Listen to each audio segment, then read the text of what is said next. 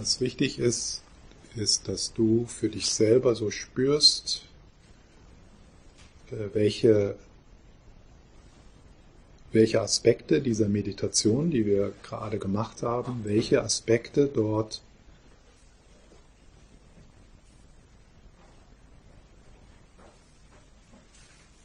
dich in der Erleichterung unterstützt.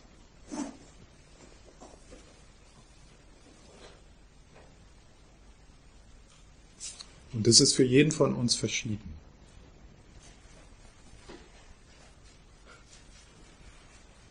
Und es kann leicht passieren, dass in unserer Meditationspraxis, in unserer, dass unsere Praxis gar nicht zur Erleichterung, äh, zu mehr Freude führt, sondern äh, dass es so eine Zwangsjacke wird, etwas, wo wir dran verzweifeln, etwas, was Schwere bringt, was noch mehr Verurteilung bringt. Volk der Erleichterung. Es ist natürlich offensichtlich, dass wenn ich jetzt so äh, das Angebot mache, äh, sich den Dalai Lama vorzustellen oder den Buddha, dass das für einige absolut keinen Sinn macht. Deswegen habe ich die Anleitung begonnen mit dem Satz, wenn das für dich Sinn macht und dich, sich gut für dich anfühlt, dann probier das mal aus. Und wenn du dann entdeckst, oh, da bin ich ja jetzt überrascht.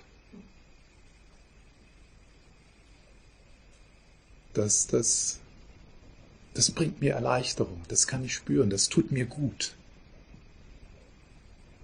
ja, dann hast du was entdeckt, ja, was du dann weiter erforschen kannst.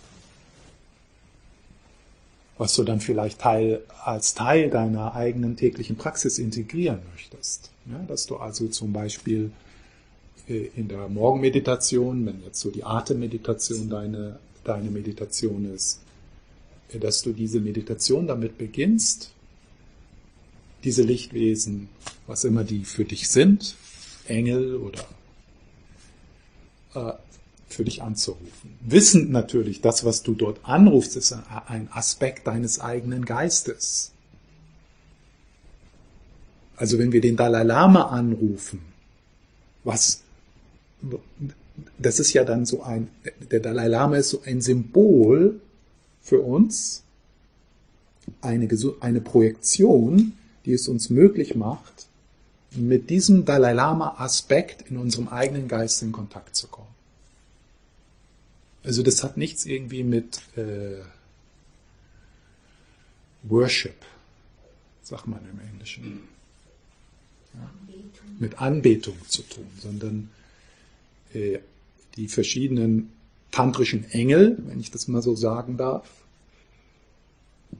ähm, Chandrisik, Tara, und so weiter, sind Aspekte deiner eigenen Buddha-Natur. Archetypen, Symbole, die es uns möglich machen,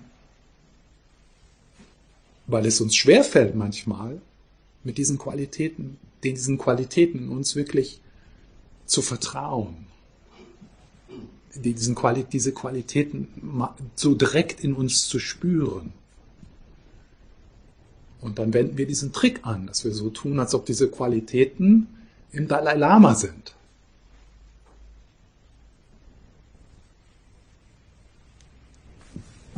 Aber das, was du im Dalai Lama wahrnehmen kannst, kannst du nur wahrnehmen, weil das in dir ist.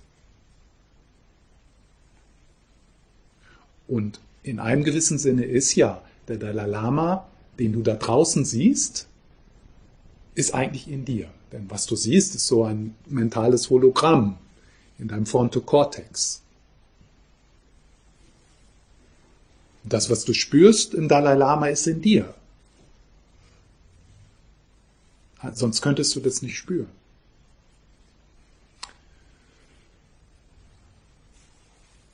Ja, und wenn du dann so bemerkst, nee, das ist, das ist mir zu kompliziert, das, ich, da will ich gar nicht will meine Praxis nicht so kompliziert machen. Ja, dann schaust du, wie kannst du für dich mit dieser Qualität in Kontakt kommen. Mit Maitri.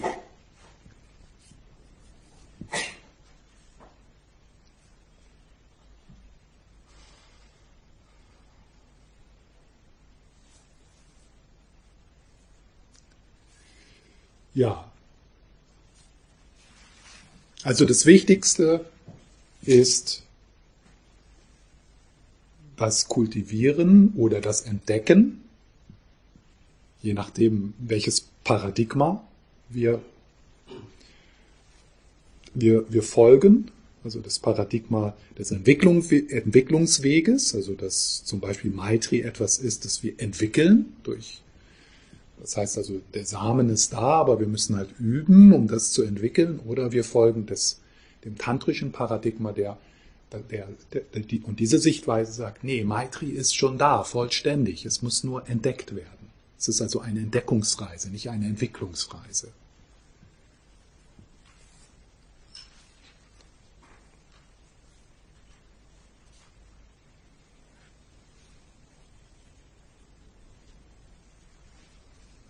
Das ist das Wichtigste. Immer wieder das, immer wieder zu erforschen, wie kannst du in, deines, in dein Sitzen und damit dann auch in deine Beziehungen und in der Art und Weise, wie du mit dem umgehst, was in deinem Leben passiert, wie kannst du dort mehr Liebe hineinbringen? Und hier Liebe im Sinne von tiefgründiger Liebe. Und wenn Liebe zu schmalzig für dich ist, dann nimm Freundlichkeit, nimm ja,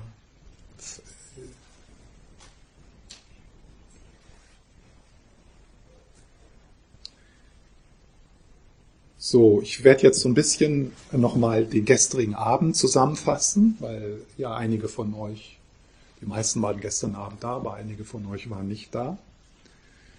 Also das Thema dieses Wochenende ist wie wir Begehren und damit auch Freude umwandeln können, sodass äh, die eigene Begierde, das eigene Begehren nicht als Hindernis in unserem Leben erscheint, sondern als als äh, Einladung, als Möglichkeit, die Energie, die im Begehren ist, unserer inneren Heilung zur Verfügung zu stellen. Also diese tantrische Sichtweise, das, was in der Sutra-Sichtweise als Geistesgifte bezeichnet wird, äh, wo man Gegenmittel anwenden muss, weil das Überwinden überwinden wer überwunden werden muss. Also das ist nicht gut. Ärger, Stolz, Begehren, Eifersucht. Die tantrische Sichtweise, die so wie in der, in, in der Homöopathie oder wie in, in der tibetischen äh, äh, Medizin, wo also das Gift zur Heilung verwendet wird, zur Transformation verwendet also wirklich eine, eine radikal andere Sichtweise.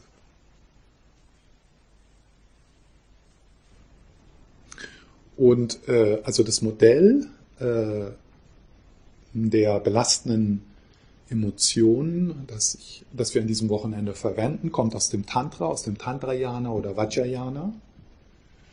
Und dort gibt es dieses Modell der fünf Buddha-Familien. Und jede dieser äh, Familie ist sozusagen so ein so eine energetische Kategorie, ja, äh, in der, also in jeder dieser fünf, äh, jede dieser fünf Buddha-Familien ist eine dieser belastenden Emotionen zugeordnet, aber auch gleichzeitig dem Weisheitsaspekt, der in dieser belastenden Emotion steckt. Im Falle der Wut ist es äh, die Klarheit, und was es im Falle der Begierde ist, äh, das werden wir also heute dann noch schauen. Was ist also der Weisheitsaspekt der Begierde?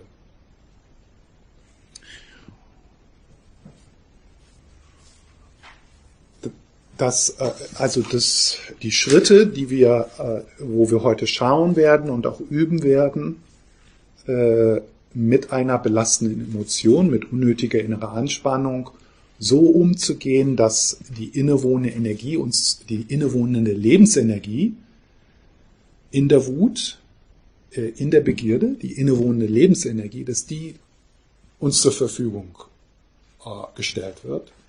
Diese Schritte, das sind also fünf Schritte, äh, und das habe ich übernommen von Lama Tilman Lündrup aus seinem Buch Buddhistische Psychologie fünf Schritte des tibetischen Geistestraining und er hat es von seinem Lehrer äh, Gendun Rinpoche, der also in Frankreich gelehrt hat. Äh, und gestern habe ich euch, ich habe hier noch ein, ein paar Kopien. Wenn es nicht genug sind, dann kann ich in der Pause noch eins machen. Also ja, die, die gestern nicht da gewesen sind. Oder wenn ihr das letzte Mal da gewesen seid, letztes Wochenende, als ich hier war, da habe ich den gleichen Zettel auch ausgeteilt.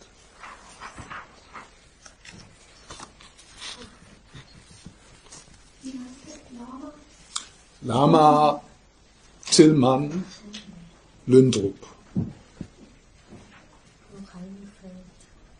Eine fehlt, okay, dann mache ich noch eine Kopie. Ja.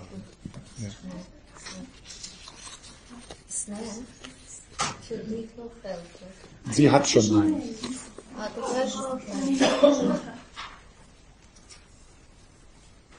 Das für mich. Ah, okay. Ja, es ist nicht so wichtig, es ist nur so, dass, damit ihr das nicht aufschreiben müsst. Und manche Leute können sich ja visuell leichter etwas merken. Also das, die, das obere Diagramm ist dieses Mandala der fünf Buddha-Familien. Äh, jeder dieser Buddha-Familien äh, wird symbolisiert durch einen der fünf, äh, einen der, dieser fünf Buddhas. Ratnasambhava, Amoghasiddhi, Akshobhya, Amitabha und Vayocana. Und wir betrachten uns also an diesem Wochenende äh, die untere Buddha-Familie, das ist also, die wird auch die Lotus-Familie genannt, also das Symbol dieser Buddha-Familie ist der Lotus. Der Hauptbuddha dieser Buddha-Familie ist Amitabha. Avalokiteshvara, der Buddha des Mitgefühls, gehört auch in diese, äh, in diese Familie. Das Element hier ist das Feuer und äh, die Farbe ist rot. Also äh, da waren nicht genug Farben im Drucker. Deswegen, also so, so sieht das dann farbig aus. Ja? Und wie es hier heißt, also die Begierde wird äh, in diesem Prozess, in diesen fünf Schritten sozusagen entpackt und transformiert in das alles unterscheidende Gewahrsein, heißt das. Das alles unterscheidende Gewahrsein. Was das genau ist, das werden wir noch heute Nachmittag werde ich ein bisschen was dazu sagen.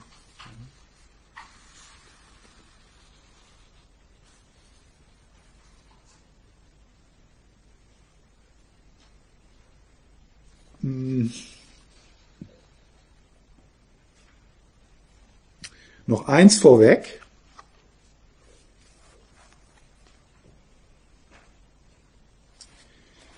Äh, dieses äh, ist von dem Buch, aus dem Buch von Lamesche Inneres Feuer. Äh, und äh, also das innere Feuer, die Tumo-Praxis, die Arbeit mit dem, äh, mit der Energie im, im, im Bauchchakra, im Nabelchakra, das ist also so unterhalb des, drei Finger breit unterhalb des Nabels im Bauchraum ist. So ein Energiezentrum. Äh, die Arbeit mit diesem, mit diesem äh, Chakra ist ganz besonders äh, mit dieser Transformation von Begierde verbunden. Also das wäre so ein, ein Mittel, ein, ein tantrisches Mittel, das wir uns nicht betrachten werden in diesem an diesem Wochenende. aber Lama Yeshe, es gibt halt dieses Buch, wo diese Praxis des Tumo, des inneren Feuers, äh, genau beschrieben wird. Also wenn du ein sehr leidenschaftlicher Mensch bist, äh, also sehr ja, leidenschaftlich bist, ja, äh, dann ist dann ist dein Weg der tantrische Weg. Mehr Leidenschaft, umso, umso kraftvoller die, das Erwachen. Also deswegen traditionell waren, äh, oder so, also der tantrische Weg ist ja entwickelt, hauptsächlich entwickelt worden dann von Laien, von Betrügern und Lügern und Prostituierten und Trinkern und Handwerkern und Leute, die gerne Party machen. Ja?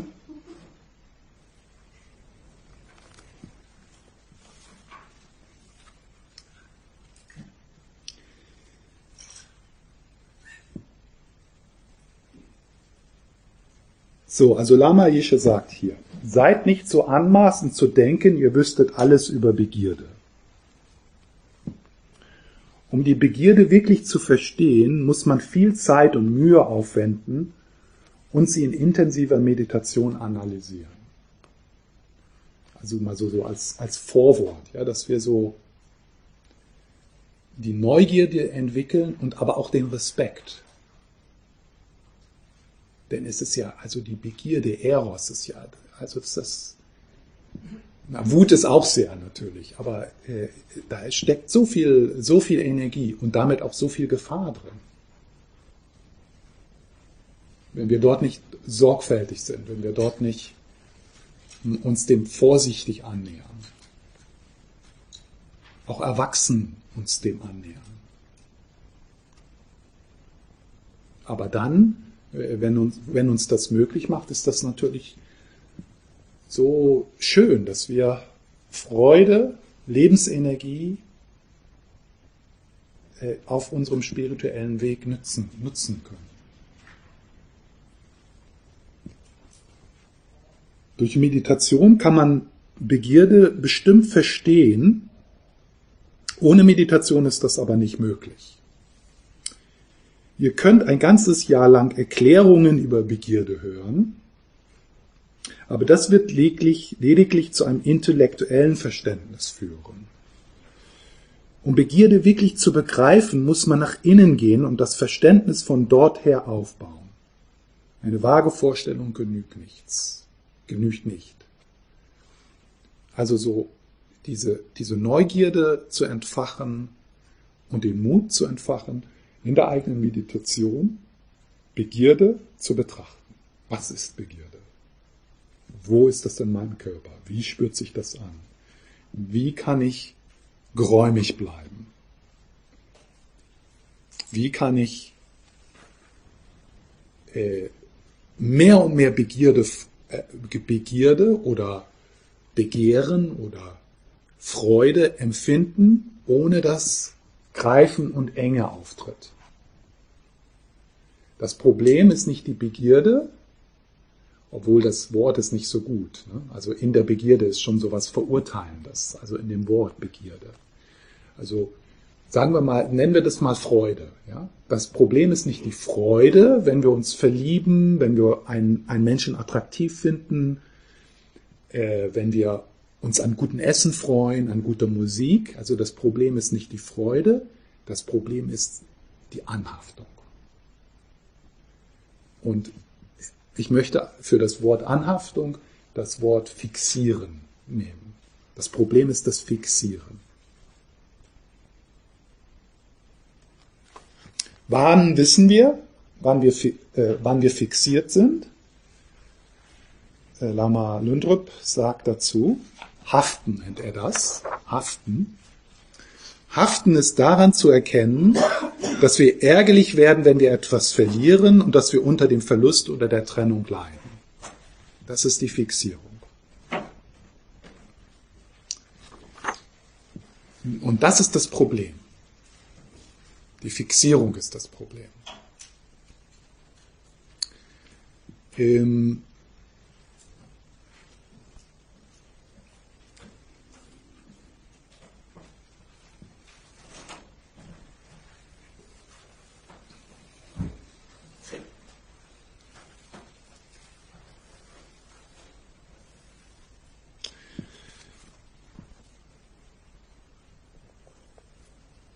Also die Fixierung ist eine Projektion, die wir auf die Dinge legen, die die guten Eigenschaften und das, was wir glauben und dieses Ding uns geben könnte, vollkommen übertreibt.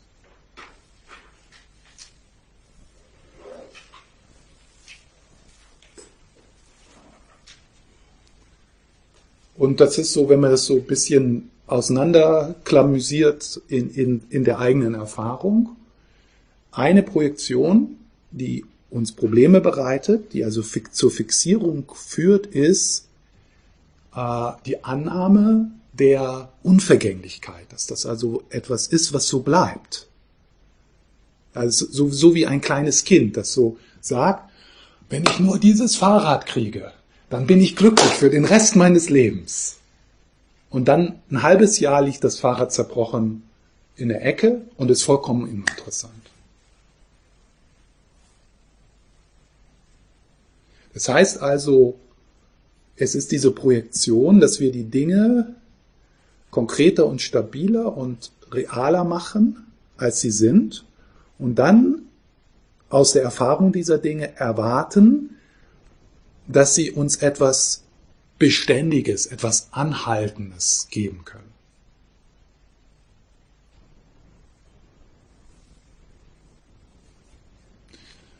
So als Beispiel ist, wenn wir uns jetzt vorstellen, in den Urlaub zu fahren, ja, also wir haben so diese Vorstellung, Thailand, ah, Strand und Sonne, ja, das ist die Projektion. Und dann ist da so eine Fixierung da drauf. Dann kommen wir dahin, alles voll Mücken. Und es ist immer so. Ah, wenn ich, wenn ich nach Zürich ziehe, viel schöner. In die Stadt oder, oder in die andere Richtung, aufs Land. Ja? Also die, diese, äh, diese Vorstellungen, die wir haben und die wir auf die Dinge projizieren, die unrealistisch sind und die uns Probleme bereiten, Enttäuschungen bereiten. Ja, dann fahren wir, dann haben wir so viel Geld ausgegeben, fliegen nach Thailand, alles voll Mücken. Und im Hotel ist unten eine Disco. Wir können nicht schlafen. Und der Meerblick ist nur, wenn wir uns auf den Stuhl stellen. Und so über die Häuser dann im oberen Teil des Fensters so hingucken können. Ja, das ist der Meerblick. Und das können wir so beobachten in unserem Leben, wie wir also den Dingen nachjagen, den, den, den unrealistischen Projektionen.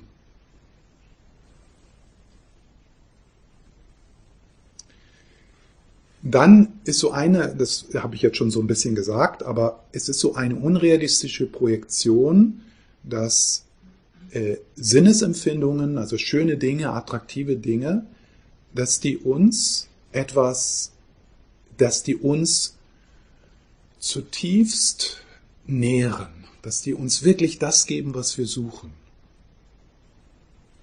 Also diese Arten von, von Freuden, die durch ähm, die durch äh, angenehme Sinneserfahrungen ausgelöst werden, auf dem tantrischen Weg ist das kein Problem, sondern die werden genutzt, um mit tiefgründiger Freude in Kontakt zu kommen.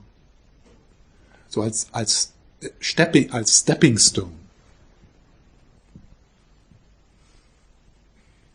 Also es ist wichtig, tiefgründige Freude zu unterscheiden von Freude, die durch angenehme Sinnesempfindungen ausgelöst wird. Tiefgründige Freude bezeichnet die Freude, die unabhängig davon ist, wie gut das Wetter ist. Eine tiefgründige Freude, die innewohnend ist, die unabhängig davon ist, ob es dir, ob du gesund bist, ob deine Kinder gesund sind, ob alles gut läuft. Und das ist, was wir entdecken wollen. Also diese unabhängige Freude, die in uns drin ist die angeboren ist, die Teil unserer Buddha-Natur ist. Und im tantrischen, in der, in, im tantrischen Zugang wird also die, sagen wir mal, die hedonistische Freude, das ist jetzt nicht ablehnen, ab, ab, äh, das ist jetzt nicht ablehnend gemeint oder verurteilend gemeint, die hedonistische Freude wird genutzt so als, als Möglichkeit, dann diesen relativ freudigen Geist zu nutzen, um die tiefgründige Freude zu entdecken.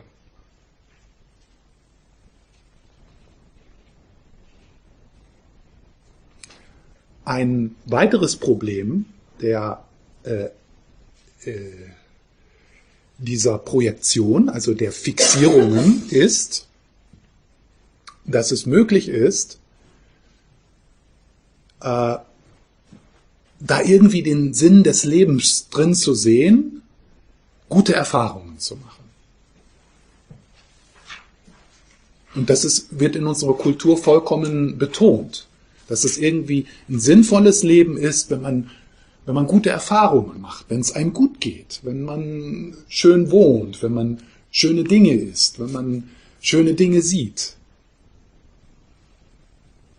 Und hier auf dem tantrischen Weg, ja, aber es geht nicht darum, schöne Dinge zu sehen und schöne Dinge zu hören, sondern in der tantrischen Praxis geht es darum, diese Erfahrungen dann zu nutzen, um mit tiefgründiger Freude in Kontakt zu kommen. Wie wir das machen, wird klarer, ein wenig klarer, ein bisschen, tiny bisschen klarer, wenn wir durch diese fünf Schritte gehen, ja? Also wie wir sagen wir mal, relative Freude oder die hedonistische Freude nutzen können, um so den Geist energetischer zu machen. Geistkörper energetischer zu machen, freudiger zu machen. Und dieser energetische, freudige Geist, mit dem kann man viel besser auf die Leerheit meditieren als mit dem vertrockneten Geist, der, der sich in eine Zwangsjacke gesteckt und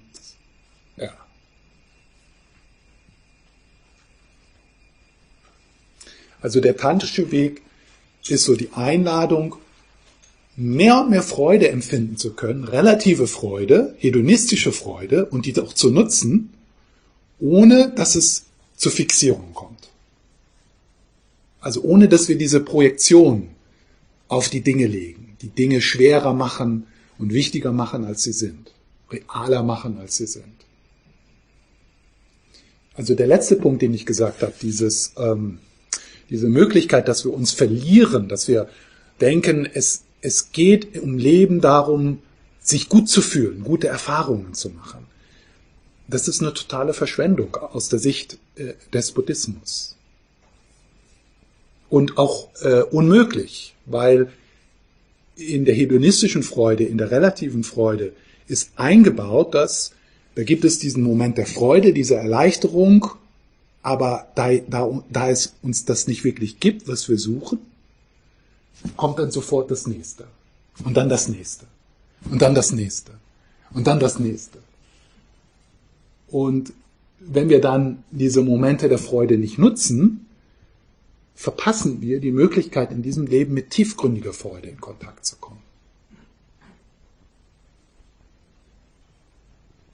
Und in unserer Kultur ist es so eingebaut, dass es sehr leicht ist, Jahre seines Lebens damit zu verschwenden, äh, tiefgründige Freude in hedonistischer Freude, in relativer Freude zu suchen. Und dann immer wieder enttäuscht zu werden. Bis dann irgendwann mal so die, die Einsicht in uns erwächst, okay, jetzt habe ich Jetzt war ich verheiratet, jetzt war ich geschieden, jetzt habe ich den Job gehabt, jetzt habe ich dort gewohnt, jetzt habe ich, war ich auf dem Mount Everest, dann war ich am Amazonas und jetzt, was bringt, wo bin ich jetzt? Bin ich jetzt glücklicher? Bin ich jetzt weiser? Bin ich zufriedener? Nein.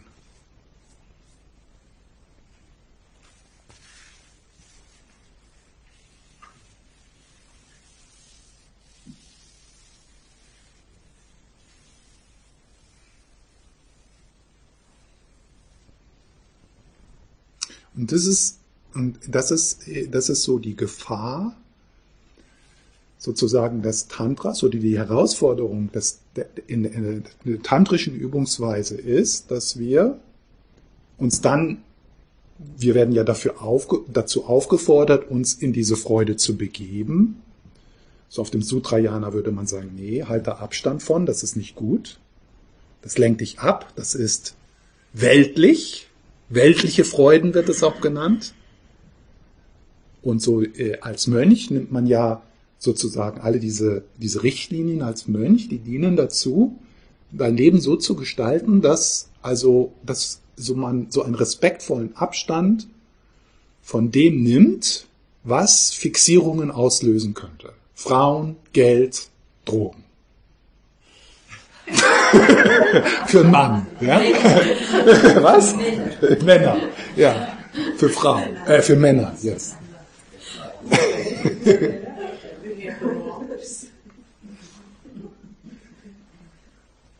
Und dann im Tantra, dann das vorsichtige Annähern, aber dann natürlich auch achtsam sein. Wo ist da Fixierung? Wie dicht kann ich daran? Und immer wieder scheitern dann natürlich.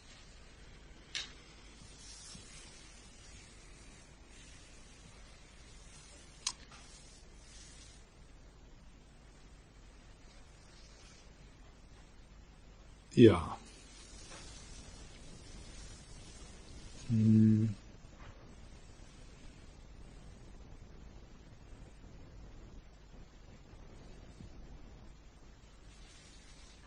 Wo gehe ich jetzt hin? Beginnen wir mal mit diesen fünf Schritten. Ja? Und dann haben wir eine Pause. Das Innehalten. Das Heilmittel einsetzen. Und hier ganz bewusst das Wort Heilmittel. Im Theravada oder im Sutrayana würde man Gegenmittel dazu sagen. Antidots. Gegenmittel gegen das Gift. Und hier äh, in diesem Ansatz Heilmittel. Heilmittel der Transformation. Zum Beispiel in der, die Begierde, ja, äh, ist so ein, ein Gegenmittel für die Begierde eines, äh, eines Mönchen ist, über die Hässlichkeit des, menschlich, des weiblichen Körpers zu reflektieren. Dann stellt man das, wie, sich vor, wie die Haut abfällt, wie das verrottet, wie sich das aufbläht. Ja? Und das ist ein Gegenmittel. Und man kann natürlich, ich konnte diese, diese Meditation nie machen. Ja, das, ist so, das, ist, das ist absurd für mich. Im, Im Tantrayana ist das ganz anders. Da sieht man in Frauen Götter, Göttinnen. In Männern Göttern.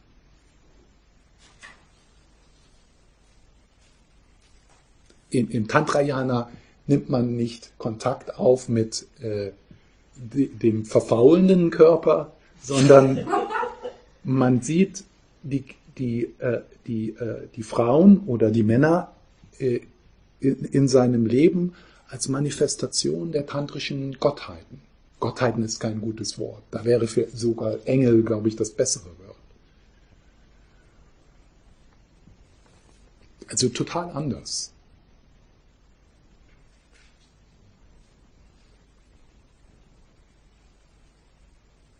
Also hier Heilmittel anwenden, nicht Gegenmittel anwenden. Das ist der zweite Schritt. Der dritte Schritt ist, kann man, könnte man, habe ich gestern gesagt, könnte man auch zusammennehmen, aber äh, hier in diesem, in diesem System wurde das, wird das getrennt betrachtet. Das ist also, der dritte Schritt ist, die Geisteshaltung verändern. Zu verändern, wie man die jeweilige belastende Emotion, mit der man arbeitet, wie man die in einem anderen Licht sehen kann. Ja, und das, damit haben wir jetzt ja schon begonnen. Also durch mein, durch, durch, die Vor durch diese Vorstellung, dass da Energie drin ist, dass das was Gutes ist, dass man das nutzen kann, ergibt sich so eine, eine andere Sichtweise. Ja. Ja. Also das ist der dritte Schritt. Das ist so auf der kognitiven Ebene. Reframing wird das auch genannt. Also so äh, etwas in einen anderen, in, von, aus einer anderen Perspektive sehen und es dadurch zu verändern. Und dann der vierte Schritt, das eigentliche, also die eigentliche äh, Transformation findet dann durch den vierten Schritt statt. Äh, und das ist die wahre Natur der belastenden Emotionen erkennen. Also das, das zu sehen, wie wir eine belastende Emotion zu einer belastenden Emotion machen durch unsere Projektion. Und wenn die Projektion als das erkannt werden und sozusagen wegfallen, was dann übrig bleibt von dieser sogenannten belastenden Emotion, ist der energetische Aspekt.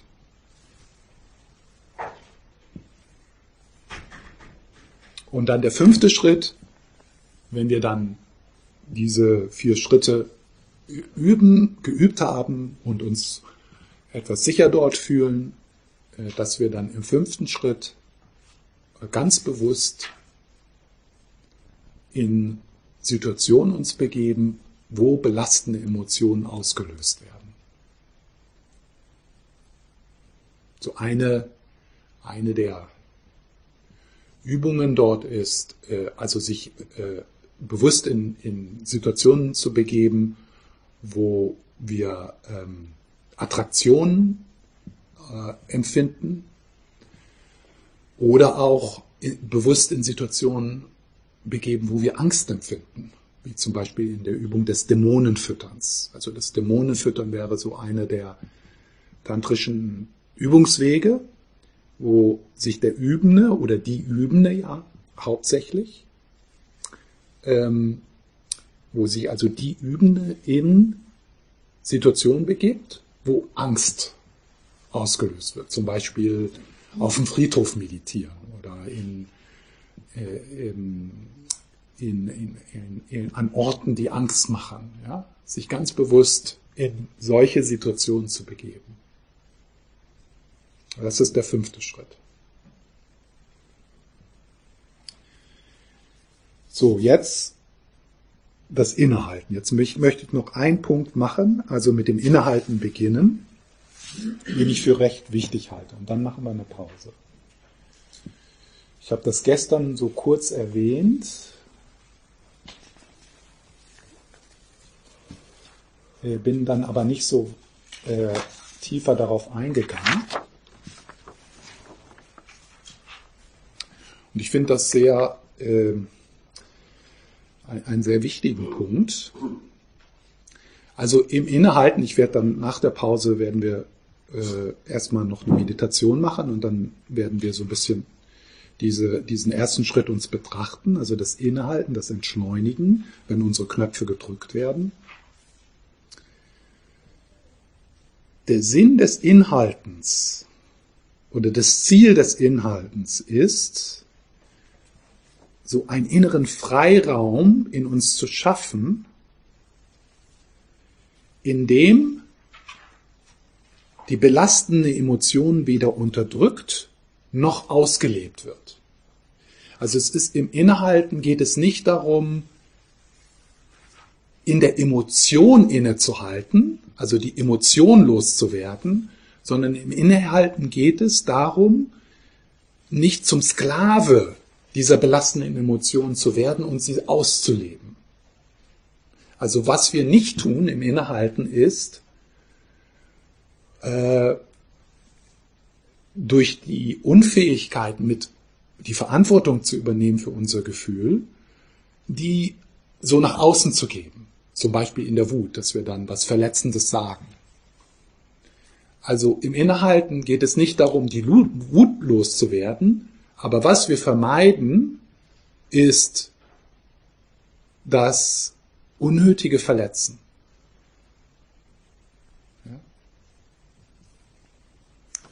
So, diese, dieser,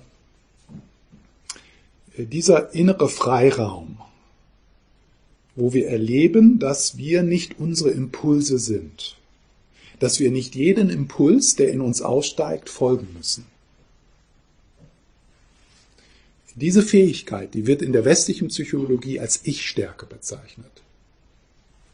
Und das ist ein Prozess in der Kindheit, wo die Kinder lernen, dass ich nicht jeden Impuls einfach so folgen muss.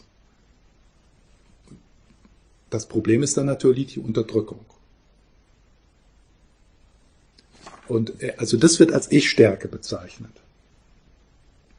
Also es wird ein gesundes Ich entwickelt, das zunehmend an innerem Freiraum gewinnt. Ist das klar?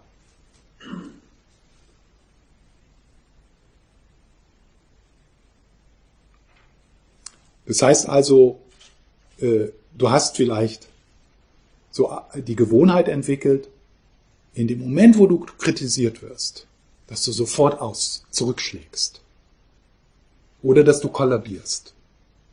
Zwei unterschiedliche Konditionierungen. Und das ist kein innerer Freiraum. Das ist Reaktivität. Der innere Freiraum wäre zu bemerken, ich fühle mich verletzt und da steigt der Impuls aus. Und ich halte das zurück. Wie wir das machen können und was es da für Möglichkeiten gibt, schauen wir noch nach der Pause.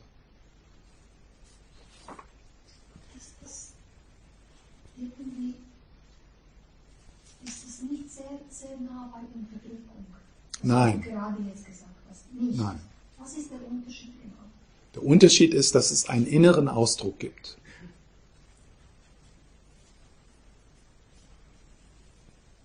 Einen inneren Raum, in dem diese Energie kommen kann und gehalten wird. Gesehen wird, durch Gewahrsein durchstrahlt wird. Und, und das könnte, das ist, ist im ersten vielleicht so ein, ein, ein sich etwas ein Abwenden oder Timeout aber dann ein, ein liebevolles Untersuchen dessen, was dort passiert. Ein liebevolles Schauen. Und beim Unterdrücken, was wäre dann die Reaktion? Beim Unterdrücken wäre zum Beispiel ein Verneinen. Ich, ach, das macht mir gar nichts aus, wenn ich kritisiert werde. Da, da stehe ich drüber. Wo man sich also den, wo man den Schmerz nicht ähm, äh, sozusagen den Schmerz nicht wahrnimmt, der dort geschieht, und wo man gewaltsam dann äh, die, den Wütenimpuls runterschluckt.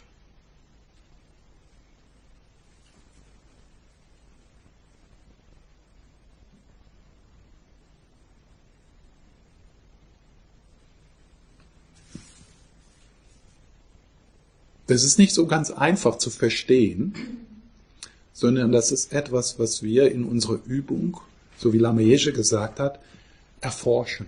Was ist der, was ist der Unterschied? Und, ist, und so deine Frage, es ist klar, das ist, das ist, was wir, was wir wirklich erforschen müssen. Wie können wir innehalten, ohne dass wir es unterdrücken?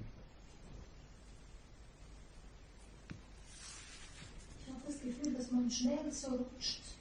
Auf, Rahmen. absolut. Auch wenn man, wenn man versucht, das zu analysieren, Klar. dass man dann irgendwie ein bisschen drüber steht. Ja. Und das ist dann schon ein Ja. Licht. Ja. Ja, deswegen habe ich, also gestern habe ich gesagt, im, im, im, im Beispiel der Wut ist es sicher nützlich in diesem Prozess zunächst mal äh, Möglichkeiten zu finden, diese Wut auszudrücken, ohne das, also ohne Schaden anzurichten. Ja, also dass wir uns und dadurch, dass wir uns dadurch vertraut machen mit dieser Energie. Also es könnte sein, dass wir, wenn wir zu zu früh äh, sozusagen mit der Transformation beginnen, äh, dass diese, diese Übung der Transformation der Wut eher so einen neurotischen Aspekt hat von, ich traue mich auch gar nicht, diese Energie wirklich zu spüren. Und ich bin ganz froh, dass ich sie jetzt nicht ausdrücken muss, weil ich Angst davor habe, sie auszudrücken. Also es ist sehr leicht, dass da die Angst vor der Wut dann so in, in ein Innehalten verpackt wird. Ja, und dass dann die, die Wut dann so im Untergrund so brodelt und dann vielleicht nach außen projiziert wird oder so, hm, dass man so, so, so tut natürlich, als ob man so der freundliche Buddhist ist, aber ähm, da gehen dann, also im, im Hintergrund gehen dann ganz andere Dinge ab. Es ist, es ist richtig. Also das ist, ähm, es ist wirklich ein, es ist wirklich eine ganz, äh, ganz, ganz spannende und lange Reise, äh, diese Art der Praxis.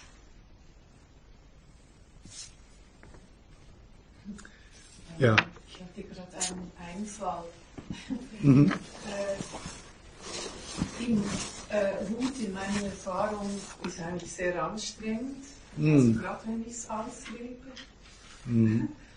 Und äh, es kam mir jetzt gerade, wenn ich das verdränge, dann, dann fixi fixiert sich das irgendwo. Mhm. Ja. Mhm. ja. Weil eben es dann nicht mehr, also Anicca, die Vergänglichkeit unterworfen wird. Ja, genau. Okay, danke. Ja. Und das ist auch mit den anderen belastenden Emotionen so. Die fixieren sich so und davon werden wir krank. Mhm. Also äh, aus dieser Sichtweise sind Krankheiten verbunden mit dem Unterdrücken und dem nicht, äh, dem nicht von belastenden Emotionen. Mit der Wut ist das so, also ganz klar, sofort hoher Blutdruck, Magengeschwüre, äh, ja. Galle, Gallen, ja, ja, Probleme, Gallensteine. Hm. Und äh, also gestern haben wir kurz den subtilen Energiekörper erwähnt. Also im tantrischen äh, arbeiten wir ja mit dem sogenannten subtilen Energiekörper. Also das ist der Energie, der Körper der Chakren und der Energiekanäle. Und in der tantrischen Sichtweise wird beschrieben, wie also jede Gefühl und jeder Gedanke so eine energetische Bewegung im Energiekörper ist, die auch körperlich spürbar ist. Das heißt also, ein Gedanke äh, und ein Gefühl, eine Erfahrung äh, in der tantrischen Sichtweise findet nicht nur im Gehirn statt, sondern im ganzen Nervensystem. Und auch erfahrbar. Das heißt also, wenn wir wütend werden und wir stellen uns die Frage, wo spüre ich das? Dann können wir vielleicht irgendwie so ein, ein Glühen im Bauchraum äh, spüren. Oder ein Zusammenziehen des Solarplexus, des Sonnengeflechts. Und aus der tantrischen Sichtweise wäre das eine, eine körperlich spürbare Bewegung im subtilen Energiekörper, dass sich dann, also dass sich dann im etwas gröberen körperlichen auch ausdrückt. Also hier äh, in dieser Arbeit mit belasteten Emotionen ist ganz wichtig, dass wir neugierig werden auf das körperlich Spürbare. Das ist also, wo wir hauptsächlich arbeiten eigentlich. Also tantrische Meditation ist immer subtile Körperarbeit. Da ist natürlich das Kognitive, jetzt im dritten Schritt ist das Kognitive auch dabei. Aber was das Kognitive macht, also das Reframing, das andere Perspektiven annehmen. Was das macht, ist, dass das den Energiekörper beeinflusst. Den subtilen Energiekörper.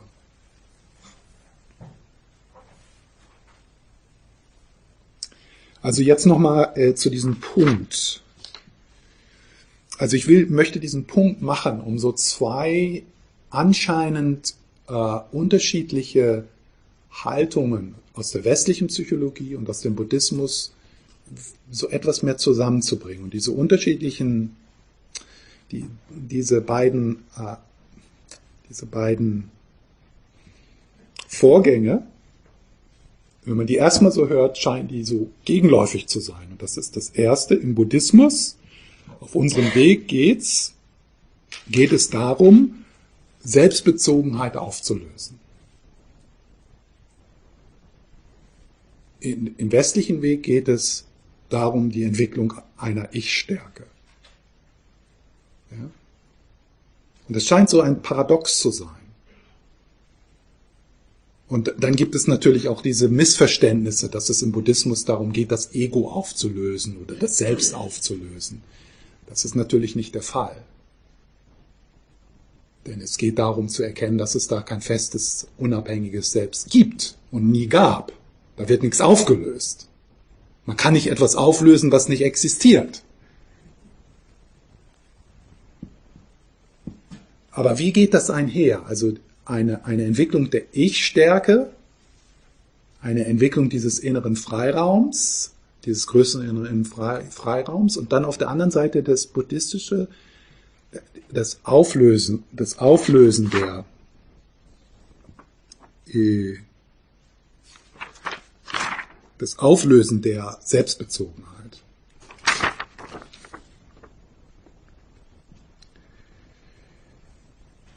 Und äh, Lama Lundrup, der ja Psychotherapeut ist und auch lange Jahre buddhistischer Mönch war, schreibt darüber. Was in buddhistischen Begriffen als das Auflösen der Ich-Bezogenheit beschrieben wird, also das Auflösen der Ich-Bezogenheit, das Auflösen der Selbstwichtigkeit, ja, was das Auflösen, ich würde es nicht das Auflösen, es ist also das Auflösen von Narzissmus, nicht das Auflösen von Egoismus. Also es ist so ein übertriebenes, ein übertriebene, eine übertriebene Selbstwichtigkeit. Und was ist mit mir? Was ist mit mir? Oh, was ist mit mir hier? was ist im, im, im, hier im Büro, im, im, Zentrum, in dieser Beziehung? Was ist mit mir? Was macht das mit mir?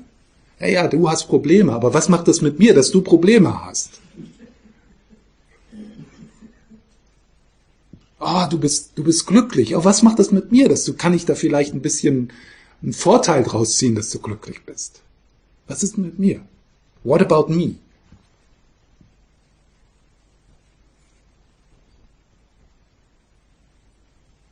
Also das ist, äh, äh, das ist ähm, so stressig und belastend und so eng, so, so, so klein und so eng und so, äh, so getrennt von allem, was uns Freude bereitet. Weil was uns Freude bereitet, zutiefst Freude, hier tiefgründige Freude, ist Großzügigkeit, in Kontakt sein, äh, äh, andere bereichern, einen Beitrag leisten. Das ist Ursache für tiefgründige Freude.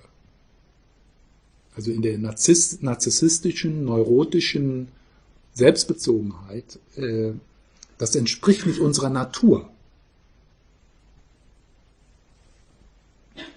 Das trennt uns von, von dem, was wir, äh, was wir, äh, was wir uns wünschen. So. Was an, in, in buddhistischen Begriffen als das Auflösen der Ich-Bezogenheit beschrieben wird, entspricht in der psychologischen, was in, in buddhistischen Begriffen als das Auflösen der Ich-Bezogenheit beschrieben wird. Und das Auflösen der Ich-Bezogenheit, wie geschieht das? Das Auflösen der Ich-Bezogenheit geschieht dadurch, dass man direkt sieht, dass es da kein Ich gibt. Dass es da kein festes, unabhängiges, substanzielles Ich gibt. Dadurch wird die Ich-Bezogenheit aufge aufgelöst. Also sie wird nicht aufgelöst, indem man so sagt, ah, ich muss großzügiger sein, ich bin immer so egoistisch und ich bin so selbstbezogen und, und dann so, äh, so künstlich irgendwie Großzügigkeit sich so eine Zwangsjacke von Großzügigkeit und freundlich buddhistischem Lächeln anzuziehen, ja. Nicht so. Dadurch löst man das nicht auf. Es, es fällt sozusagen weg, wenn man direkt sieht, dass es da nichts gibt, was man verteidigen müsste.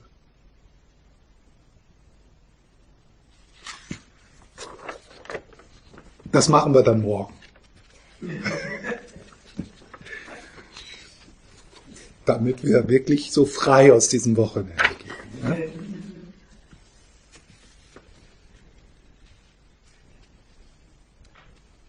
So, was in buddhistischen Begriffen als das Auflösen der Ich-Bezogenheit beschrieben wird, entspricht in der psychologischen Terminologie dem gesunden Prozess der Ich-Stärkung. Das lässt sich auch beschreiben als den inneren Freiraum wiederfinden.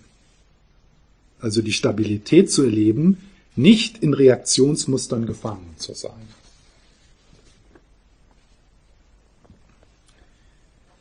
Ich-Stärkung oder Stärkung, Stärkung des Beobachters bedeutet, also Ich-Stärkung und äh, jetzt, also das Spannende hier ist, dass Lama Tillmann sagt, das, was in der westlichen, im westlichen Ansatz als Ich-Stärkung, der Prozess der Ich-Stärkung genannt wird, entspricht genau der Auflösung der Selbstbezogenheit, der narzissstischen Selbstbezogenheit im Buddhismus. Das bedeutet, die Ich-Stärkung, ich nehme wahr, was in mir los ist und entscheide mich bewusst, einen Impuls zu folgen oder auch nicht. Das heißt also, alle Gefühle sind erlaubt. Alle Gefühle sind erlaubt und Gefühle sind nicht gefährlich. Und da einen Unterschied zu machen. Ich fühle mich verletzt und ich fühle mich, als ob ich dem jetzt eine E-Mail schreibe mit... Äh, und dann den inneren Freiraum zu, zu haben und sich bewusst zu entscheiden, will ich diesem Impuls folgen oder nicht. Vielleicht schlafe ich mal drüber. Vielleicht gehe ich erstmal auf einen Spaziergang. Gestern hast du dieses Beispiel genannt. Du bist dann auf einen Spaziergang gegangen, was so, so, so ein provisorisches Heilmittel ist, wo sich das dann verändert hat für dich.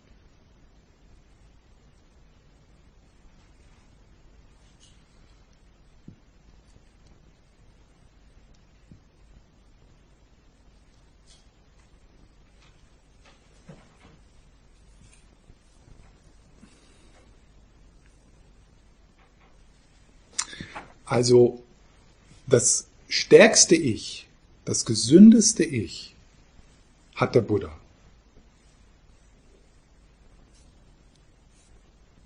Weil der Buddha hat diesen inneren Freiraum, dieses liebevolle Gewahrsein so aus, der hat sein, sein, sein Sein so offen gemacht, dass alles vollkommen gesehen und gespürt wird ohne dass dort Reaktivität ist. Und aus der westlichen Sicht würde man sagen, der Buddha hat die größte Ich-Stärke.